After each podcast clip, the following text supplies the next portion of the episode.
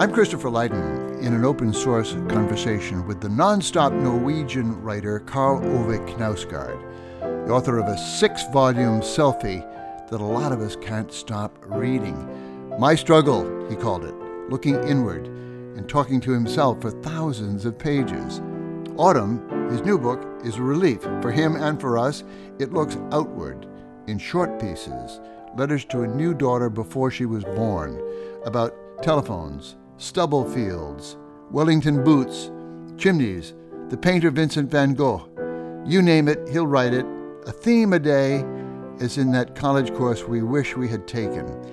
In conversation, it's not one guy introspecting, it's two guys groping for a connection. Sitting in the back of my house in Boston for most of an hour in the storm season of 2017. Fair warning, he drops a bit of vulgar vernacular street language into our gab, probably nothing you haven't heard five times today. I'm asking what's the difference between his narcissism and President Trump's? We're jumping from gene editing to Russian novels to the experience of loneliness, and I'm finding him wide open to engagement, generous, transparent, in effect, innocent the books I've been writing before were so introspective and so analytic and so self analyzing. It's very much about relations and very much about psychology, and it's basically all about the interior life. And this book is the opposite. I'm looking at something outside of myself, mm-hmm. and it is the things itself that should be in center. Uh, basically, yes, removed from myself but the fun thing to me was to see what happened if you write, you know, in your own style personally about something objective. What happens with the encyclopedia? Thought of the world, you know, everything becomes in the end very personal anyway. You know, somehow it's impossible to remove yourself. You never think of quality of writing in an encyclopedic text, you know, in a dictionary. It's just like it's matter of fact. This is the mm. world but what you discover when you write about it, that's just not true. Objective word just doesn't exist. You know, it's all a relationship between me and the world and you and the world, you know. There is nothing else. So why get out of yourself after so long inside? Was it for relief? Yeah, very much a relief. I was joyful to write this book. And it wasn't joyful to write My Struggle, as, as my previous book was called. But a joyful part is you know, because I am writing about joyful things. I'm writing about being alive in this world, mm. which is joyful. We, we forget it all the time, but, but it is. And and this book is mainly set in a garden and a yeah. house, and that's it. And, and that's where the world is.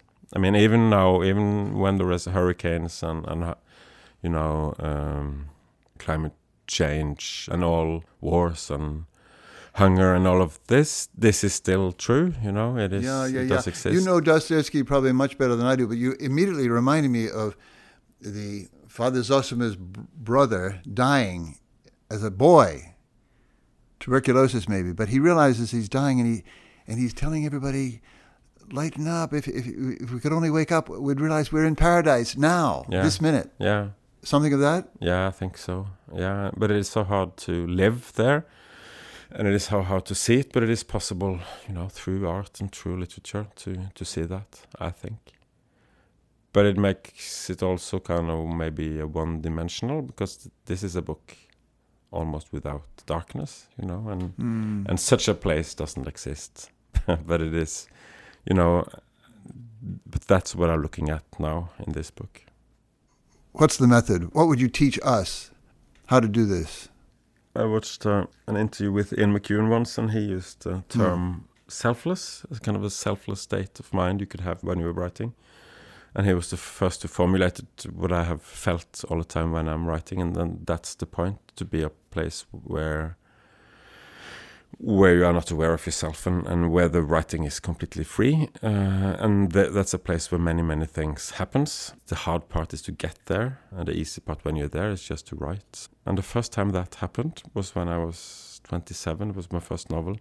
And then I've been struggling to write for 10 years. But then I realized this is how it is to write, where you could pour yourself in or what you have into a literary form and something else comes back. And it's not longer you, it, it is You know, it's connected to something, and that something is literature, and literature is connected to the world and to other readers. So it basically was my experience when I started to write, and I knew knew now this is writing. It was the moment writing was reading, you know, because reading is the same. You you let Mm. go of yourself, especially with Dostoevsky for some strange reason. You just disappear into it, you know. And the challenge here was to try to do that in a short format, you know, just a thing. So when I started, I didn't know anything about what I'm going to write, and I just started often with a description just to start somewhere, and then it took me someplace I didn't know of before I started. I wish you'd read the end of your short piece on Van Gogh, the painter, just because I wondered if you were describing, in a sense, your own process. You describe Van Gogh, and others have too, but he, he was not a natural painter. He didn't start early, he wasn't precocious, he didn't have a great technique.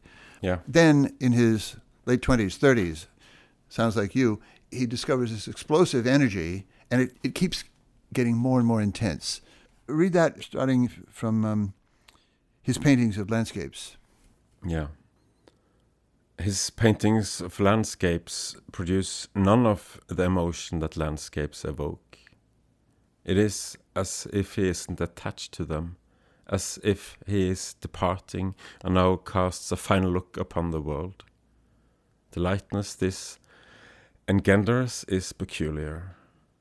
It resembles nothing else. The lightness doesn't lie in his technique, as with other painters, for Van Gogh lost his battle with technique. His lightness is of a different kind. By relinquishing technique, he gained something else, a carelessness that allows the world to appear unfettered by how we happen to have conceived of it. Van Gogh tried to commit himself to the world, but couldn't do it. He tried to commit himself to painting, but couldn't do it. Therefore, he rose above them both and committed himself to death. Only then did the world and painting become possible for him. For the entire force of these paintings, all their manic light and singular power of penetration, which make them appear as though the celestial were suffusing the earthly and lifting it up, is contingent on the look he casts upon it really being his very last. Something of you in that process? It is something of you know every artist and every writer in that process. Uh, Since we spoke a little bit about Russian literature, there is a, a wonderful passage in War and Peace by by Tolstoy. The scene is um, Prince Andrew, and he's coming to Natasha Rostov's house, Yes. and she's playing the piano and he's talking with some of the other guests there Uh, he all of a sudden he starts to listen to the piano and he starts to cry.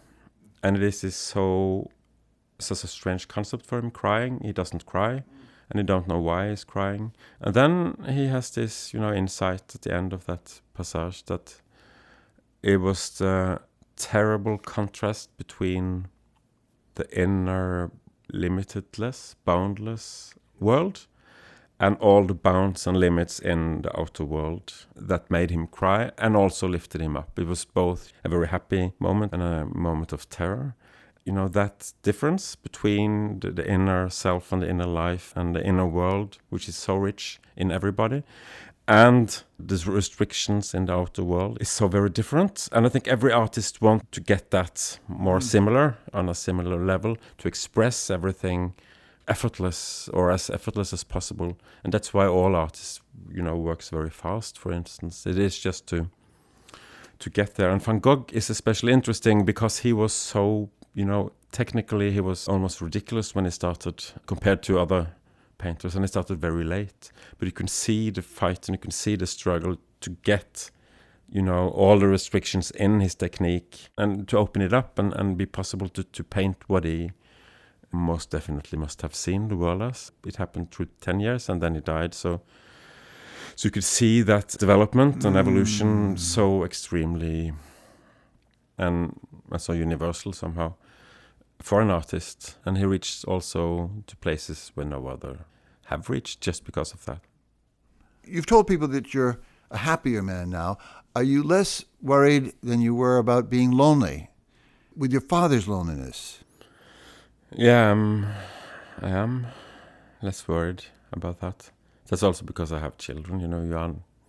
It is a di- completely different situation. I mean, my struggle is very much about him and my relationship to him. Uh, in this book, he is absent, with one exception. That was because I wanted to write about what it is to be alone, and then it ends up with being about him and, and his loneliness. I think I did discover something that I didn't knew before about him. Um, Describe that a little bit. If I can read it. Loneliness. Yeah. Yeah, please. Loneliness. It's good to be alone. It is good to shut the door behind one and not be with other people for a while. It hasn't always been like this. In childhood, being alone was a defect or a failing, often painful. If you were alone, it was because no one wanted to be with you, or because there was no one to be with. The absence of others was unequivocally negative. Several people together was good, alone was bad, that was the rule. And yet I never asked myself how this applied to my father, who spent so much time alone. He was a supreme being, everything about him was as it should be. It never occurred to me that his solitude, too, could be a defect or a flaw, something painful. He had no friends, only colleagues, and he spent most evenings alone in the basement recreation room, where he listened to music or worked on his stamp collection. He shunned social intimacy. He never sat on a bus, never cut his hair at a hairdresser's. He was never one of the parents who drove to football matches with a carload of kids. At the time, I didn't notice this. Not until he died and we found his diary was I able to see his life in that light. Loneliness concerned him. He had thought about it a great deal. I have always been able to recognize the lonely, he wrote in his diary. They don't walk the same way as other people. It is as if they don't carry any joy, any spark within themselves, whether they are woman or man. In another entry, he wrote, I am looking for a word for the opposite of loneliness. I would like to find a different word to love, which is far too overworked and inadequate. Tenderness, peace of mind and soul, togetherness. Togetherness was a good word for it. It is the opposite of loneliness. Why he never felt it, I don't know. It is one of the good feelings in life, perhaps the best. And yet I often do as he did, close the door behind me to be alone.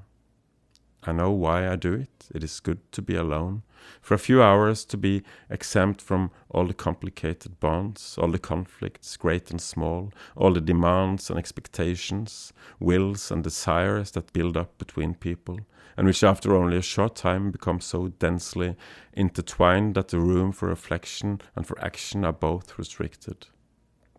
If everything that stirs between people made a sound, it would be like a chorus a great murmur of voices would rise from even the faintest glimmer in the eyes. Surely he too must have felt this? Perhaps more powerfully than I do? For he started drinking, and drinking muffles this chorus and makes it possible to be with other people without hearing it. Yes, that must be it. For the sentence he ended that diary entry with, I could never have written. He wrote, In brief, what I have just now so clumsily tried to express is that I have always been a lonely man. Or the thought strikes me now with horror. Maybe it was the other way round? Maybe he simply didn't hear the chorus, didn't know it exists, and therefore didn't become bound by it, but remained forever standing on the outside, observing how all the others were bound by something he didn't understand? What's the progress of your own battle with loneliness? Uh, I have no struggle with loneliness anymore. I, you know, I'm hiding in writing. It's a good place to hide, and I've done that for quite a while. And I have, you know, my, my children, and so now I'm, I'm perfectly on the other side. I'm just posing for all the readers of your books. What is it that a man is looking for? I'm thinking in my own experience, one of the sweetest things ever said to me uh, was I thought I had done a guy a real, I'd let him down. And he said, Look, you have to understand one thing. I said, What is that? He said, You can do no wrong in my eyes. In another way of saying it, you know, bad as you are, you're not that bad, but also don't worry about it. Mm. Isn't that something like your discovery after six volumes of examining every blooper, every mistake, every irregularity, every embarrassment in your life? Mm. Yeah, I think the book could work that way, uh, but it doesn't for me because I wrote them as books, you know, as novels, and and that was the aim. But it is also, you know, a matter of acceptance, and I think that's maybe why so many people have read those books because it is about that, you know. About what? How do you put it? Acceptance, or you know. Um, last night I was in Chicago and it, there was a line for, for, signing, and he said he felt less alone when he was reading the book.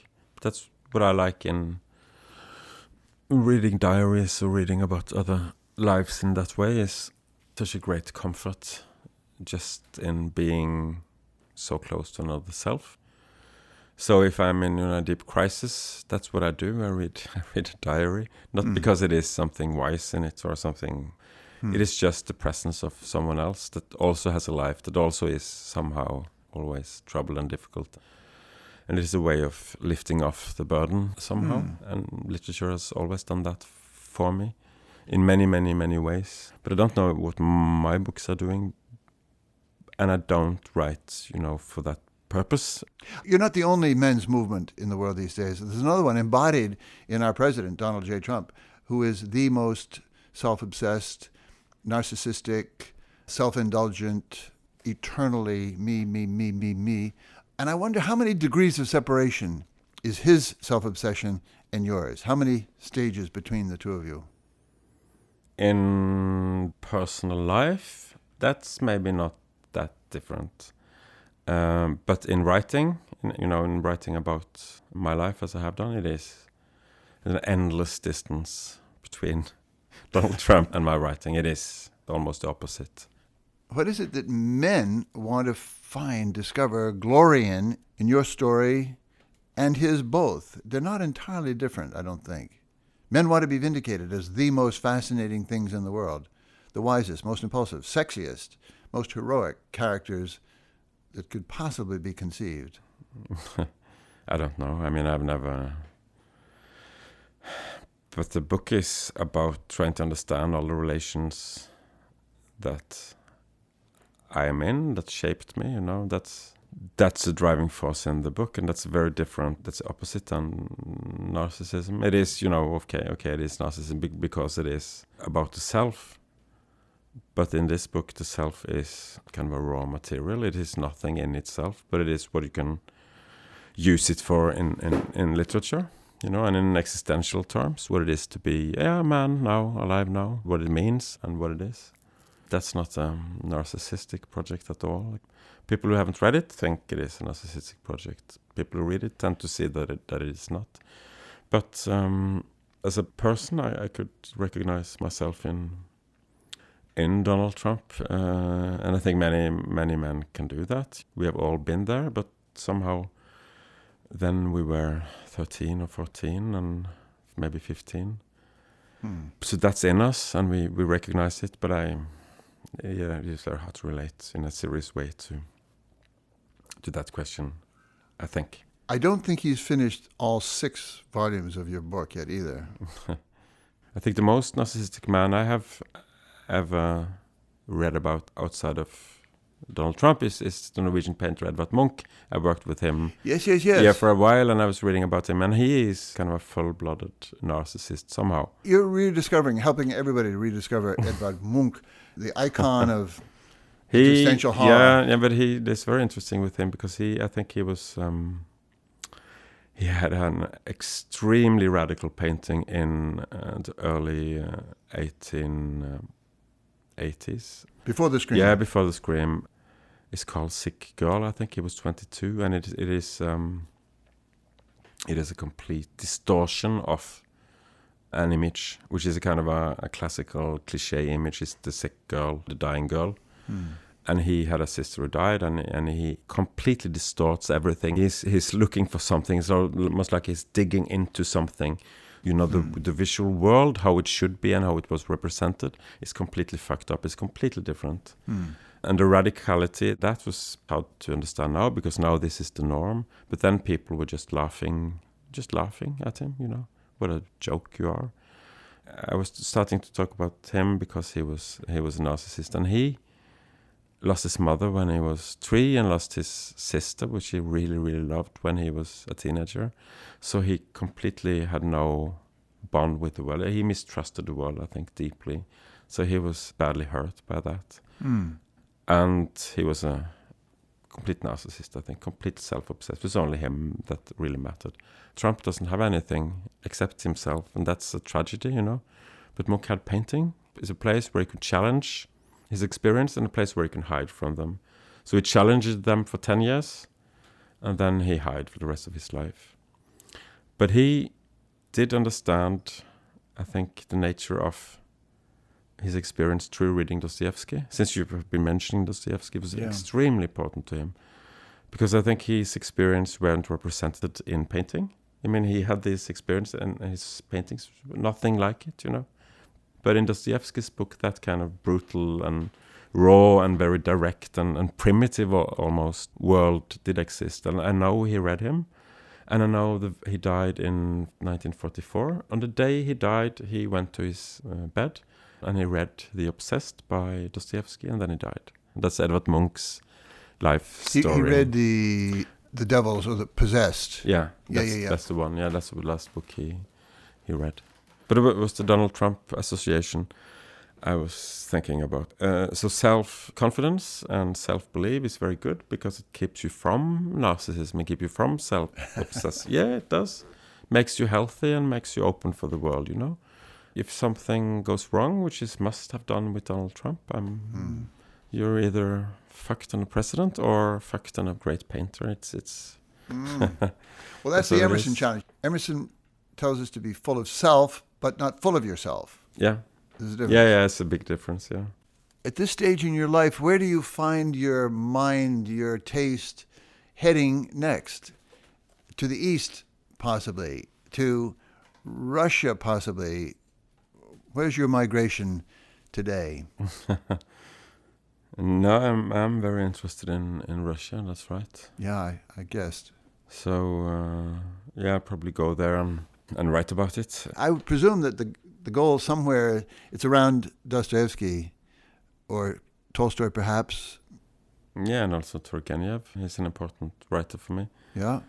Speak of the Dostoevsky of the underground man or of those lonely stories in Petersburg. Where would you go to pick up the Dostoevsky thread? He was in struggle too. Yeah, He was struggling with religion and the powerful hunger in every one of every one of us for some notion of God or spiritual life or the next world, and also with the impossibility of knowing it completely or affirming it entirely. yeah. Is that part of your search? No, I don't think I am. I'm more and more uh, interested in the material world, the bodily world, and the physical world, and that's, you know, almost, almost the opposite of Dostoevsky's writing and obsession. And I'm more and more drawn towards Turgenev's world. You know, it's so open towards the world in his writing, and and also Tolstoy. I mean, but I don't think about these things. I just have desires and lust for something, and I go there. Um, do you remember the text in this autumn book about uh, daguerreotype? The Daguerreotype, yes. Daguerreotype. It's the first photograph ever taken, and, and it is a man. Every single movement is erased from the image because of the Exposure the was so slow. Yeah. And in that photo, the street is completely empty, and it's in Paris, so it should be you know bustling with people and life. But it's completely empty, with one exception. So there's one figure standing there. Yes. And I saw this and I thought that must be the devil because he has a different time than us. So he will be visible if you do that. So that's what I'm thinking. From there, I would my writing that would be a starting point for my writing. The devil and and what that means now. And also because it is physical, it's a physical and it's an embodiment of evil, which is an insane idea. Everybody knows that's just stupid. That's not how evil Mhm. works. That's not what evil is. But I'm interested in it. Maybe because I wrote a book about angels. That was my second book, which is a simple and silly idea, but it starts with the notion: what if angels were real and were here and had a physical presence on earth? And I retold the Bible from that perspective. I'm even more interested in the physical, bodily part of you know life now than I were. So, so and also the terrible things that happen with manipulation with genes and DNA and and cloning and all of that stuff that's going on. Yeah. Uh, we can't regulate it. It's just happening. Those things I'm extremely interested in, and I want to find a way into that. Yeah, yeah. Tell us about it. You know, some of the most advanced work on the planet is being done about a mile from here, across the river at MIT. The editing Yeah. of genes Yeah, exactly. could be the invention of a different species. Speaking about Yeah. the sense that we are all beset with every kind of change the climate, a digital reality, robots in the workplace. Something fundamental is changing in the whole business of being a human being. There was an election in Norway on, on Monday. And there was a kind of a climate gathering, and I gave a speech. We think of Norway as unspoilable, all those forests and fjords. I mean, it's Norway is, is the fifth biggest exporter of gas, and there is a new old field in the north, in the Barents Sea. Norway is stinking rich. Uh, the climate is fucked up. They still want to explore it and to start to drill. And there's a very sensitive area, you know, nature-wise there. It's so vulnerable, and it's such a stupid thing to do. You should just leave it, you know, and yeah, it's basically the same as Trump here. You know, he starts the coal mining again, and and just despite everything we know. But I'm I can't write about that because that's a political issue, you know. But I can write about, you know, find a way and and write about something else that relates to it. So that's why I'm interested in you know the physical reality of being. And that raises questions: What is it to exist? You know, what is it to be? You know, the stupid classic questions where do we come from you know what is evolution and all those kind of things i'm extremely interested in it it's very difficult to make it into literature you know it is it is science it is nature it is and literature has to be emotions and relations and Yeah. that side of it that's what i want to do Do you know the novelist Amitav Ghosh, Indian writer? He says this is the big vacuum that the creative artists, writers especially, have not even begun to cope with a complete derangement of our physical experience. yes true but i'm not doing it to you know to do any good i'm just very very interested in it Well, he wonders too why why are we not responding? We're letting the most precious things in our world Yeah, escape but us. it, because it is so hopeless. I mean, with the climate, because you know what you have to do, but it's out of reach. And if I see a documentary about death of species or the heating of the waters and, and melting of, I, I, I, you know, I, I don't want to deal with it. And I think so many people has it that way. It's just hopeless, and then it's better to block it out. Uh, but it isn't. That's the fault of thinking, you know, that it is hopeless because it is only hopeless because we you know let it be hopeless i'm optimistic there's no reason to be but i am How do you feel about improving the human species at the level of DNA? it's an absolutely nightmare. It's a horrible horrible horrible thought. Even to prevent cancer or baldness or yeah because the the side effects is so huge and uncontrollable and terrible yeah. This is a very deep i think religious impulse that i have you know? It, it's, Yeah. it is in my body. It is if i think rationally i think yeah of course you could do it and that's okay. I mean it's working and there's no consequences we can see but instinctively i feel it's it's wrong we shouldn't do it shouldn't go there what other religious impulses do you have? I think that's the one. Uh, yeah, it's a moral question that I can't challenge with my mind. You know, it's grounded in me somehow.